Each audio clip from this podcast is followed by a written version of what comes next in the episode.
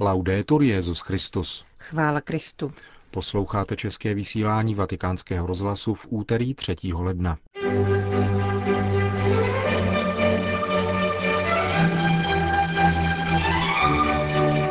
Bylo zveřejněno poselství Benedikta XVI. k letošnímu Světovému dni nemocných. V druhé části našeho pořadu uslyšíte další pokračování z cyklu o poutích a putování od Václavy Benešové. Příjemný poslech přejí Jan Glázer a Johana Bronková.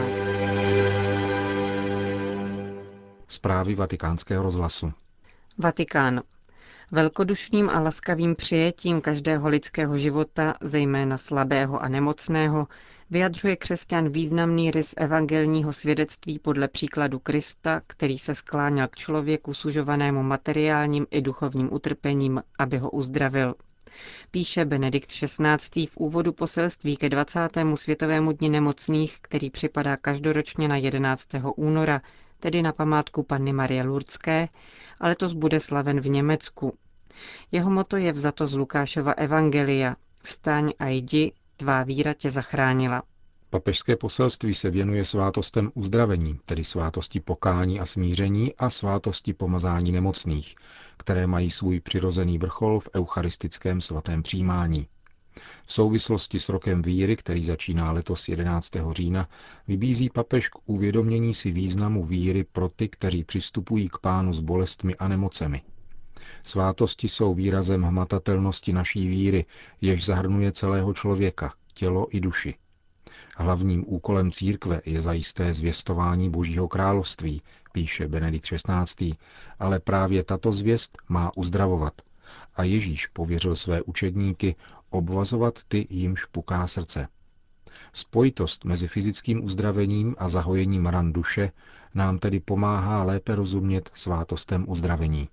Ve svátosti pokání, kterou papež nazývá lékem zpovědi, nedegeneruje zkušenost hříchu na zoufalství, níbrž je setkáním s láskou, která promíjí a proměňuje. Moment utrpení, ve kterém se může vynořit pokušení propadnout malomyslnosti a zoufalství, může být přetvořen na čas milosti, jež vede k obrácení a přehodnocení vlastního života, uznání vlastních pochybení a selhání a také ke stezku po Otcově božském obětí a ke znovu nastoupení cesty k věčnému životu. Pomazání nemocných je svátost, která by si dnes zasloužila větší pozornosti, jak v teologické reflexi, tak v pastoraci nemocných, aby ve srovnání s ostatními svátostmi nebyla považována za méně cenou, nýbrž za znamení boží něhy vůči trpícím, píše Benedikt XVI. a připomíná také, že pastorační péče o nemocné obohacuje rovněž kněze a celé křesťanské společenství. Papežské poselství nakonec věnuje pozornost Eucharistii, je třeba zajistit, aby ti, kteří z důvodu nedostatku zdraví či pokročilého věku již nemohou dojít ke kostelu, měli možnost přistupovat často ke svatému přijímání. Benedikt XVI. pak zdůrazňuje, že zejména v situaci, kdy je Eucharistie podávána nemocným jako viatikum, stává se, slovy svatého Ignáce Antiochijského, lékem nesmrtelnosti, protijedem smrti, svátostí přechodu ze smrti k životu, z tohoto světa k Otci, který všechny očekává v nebeském Jeruzalémě. Píše svatý otec mimo jiné v poselství ke Světovému dni nemocných, které nese papežův podpis ze dne 20. listopadu loňského roku a bylo zveřejněno dnes. Houston. Do katolické církve chceme vnášet gentlemanské maníry. Benedikt XVI. nás žádal, abychom obohatili katolíky o anglikánskou tradici a v ní se klade velký důraz právě na upřímnost vzájemných vztahů, prohlásil otec Jeffrey Steenson, představený ordinariátu pro bývalé anglikány ve Spojených státech. Tato nová církevní struktura zahájila působení první den tohoto roku. Prozatím lze jen těžko odhadovat, jaké budou její rozměry. Známo je jen tolik, že o přestup a udělení katolických svěcení požádalo už sto pastorů. Pater Stinson je uznávaným patrologem a bývalým biskupem episkopální církve, která je americkou odnoží anglikanismu. Protože je ženatý, nemůže přijmout biskupské svěcení v katolické církvi. Nicméně papež zvolil právě jeho jako nejvyššího představeného ordinariátu a jako takový zasedá v biskupské konferenci Spojených států. Do katolické církve přešel už roku 2007. Ačkoliv se to zbíhá s kontroverzemi na téma biskupských svěcení žen a homosexuálů, bývalý anglikánský biskup zdůrazňuje, že jeho motivace byly pozitivní. Katolicismus mě vždy přitahoval, přiznává. Být protestantem je frustrující. Každé ráno musíš vždy znovu vymýšlet, jak má vypadat tvoje církev. V roce 2007 mi více než konkrétní otázka kontroverzních svěcení vadil způsob, jakým o tom episkopální církev rozhodovala. Dávala totiž přednost partikularismům a aktuálním kulturním tendencím a opomíjela jednotu anglikánského společenství. Prohlášení u příležitosti ustanovení ordinariátu jeho představený přiznává, že někdejší anglikáni se budou muset naučit mnohé o katolické církvi. Připomíná, že v katolické církvi nesmějí zůstat uzavřenou enklávou, mají mít na paměti, že jejich hlavním cílem je evangelizace. Otec Jeffrey Stevenson rovněž prozradil, že sídlem ordinariátu bude Houston ve státu Texas a jeho katedrálou kostel nejsvětějšího srdce. Jeho slavnostní převzetí je plánováno na 19. února. Konec zpráv.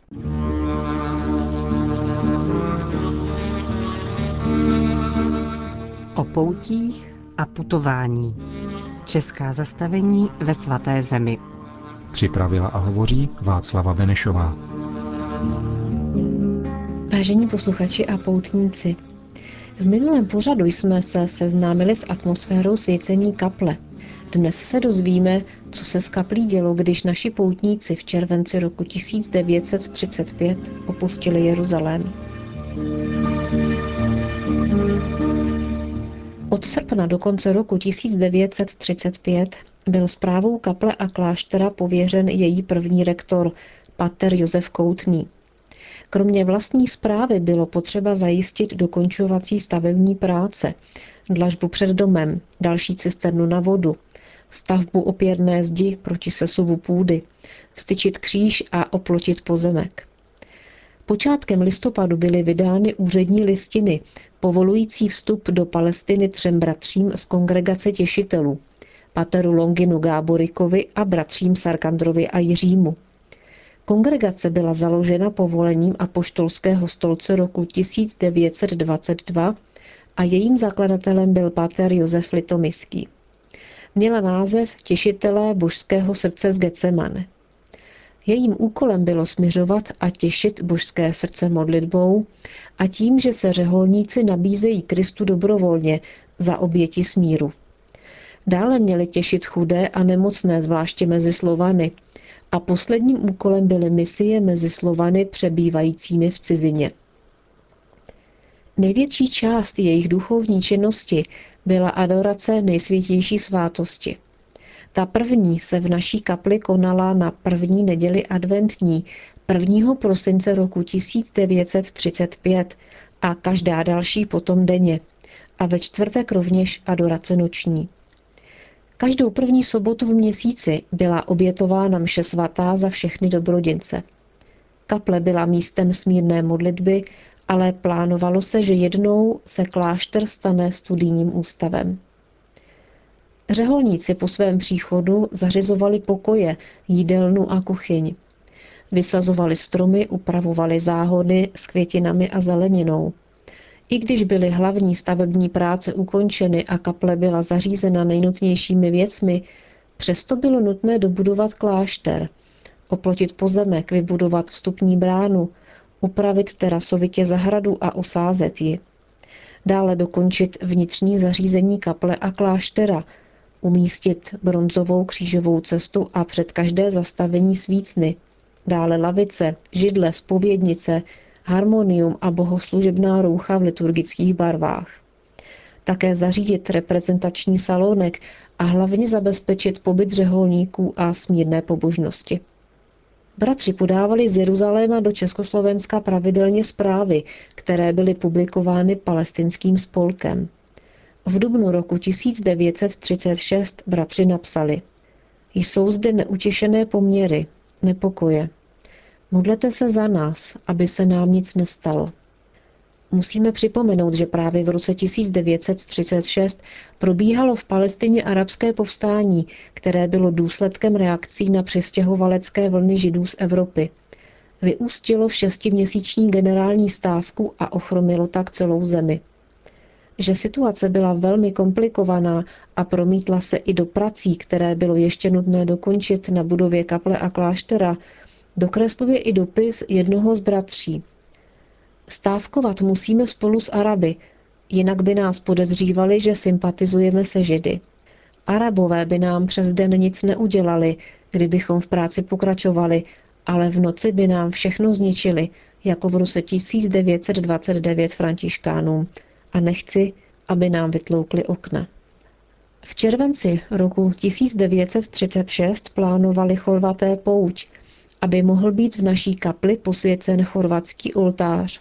A palestinský spolek chtěl z Československa poslat bronzovou křížovou cestu, hlavní sedmidílné okno s obrazy svědců, zábradlí ke svatému přijímání do kaple, lustr do salonku, dva relikviáře a další věci, ale pouť byla na doporučení československého konzula z bezpečnostních důvodů odložena, protože na ulicích se velmi často střílelo. Za této situace bratři pracovali jen velmi těžko. Vždyť nemohli ani dotvořit lurdskou jeskyni na zahradě. Přesto museli řešit mnoho zásadních problémů spojených s budováním, například zavedení vodovodu, protože dosud užívali vodu pouze z cisteren. Vodu bylo možné rovněž koupit lacino, ale její doprava byla čtyřikrát až pětkrát dražší. Také se jim podařilo oplotit pozemek. V listopadu roku 1936 byl slavnostně dopraven do kaple chorvatský oltář, zasvěcený blahoslavenému Mikuláši Taveličovi, který byl oltářem postraním. Kaple tak získala slovanský ráz. Kromě oltáře přispěli Chorvaté rovněž na okna u oltáře. Slovincům připadlo jedno okno nad hlavním oltářem věnované svatým Cyrilu a Metodějovi a slovinským nápisem Slovinci svým apoštolům.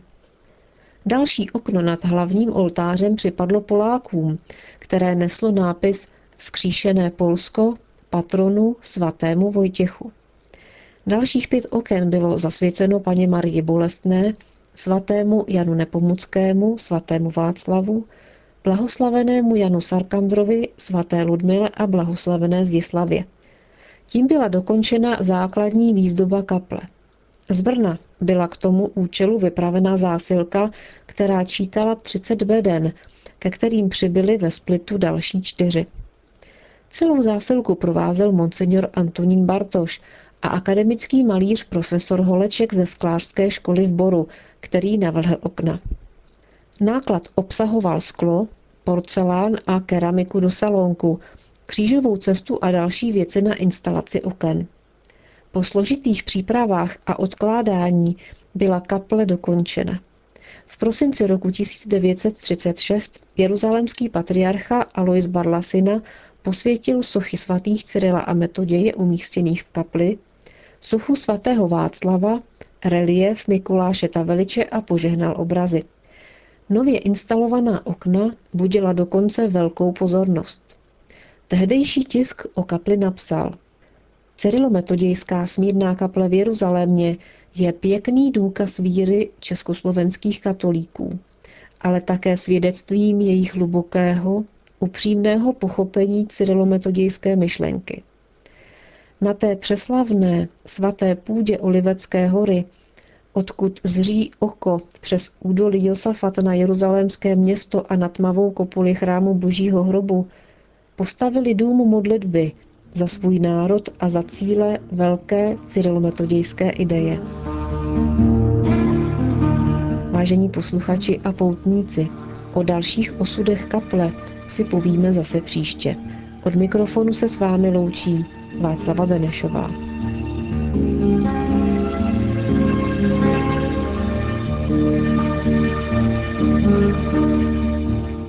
Končíme české vysílání vatikánského rozhlasu. Chvála Kristu. Laudetur Jezus Christus.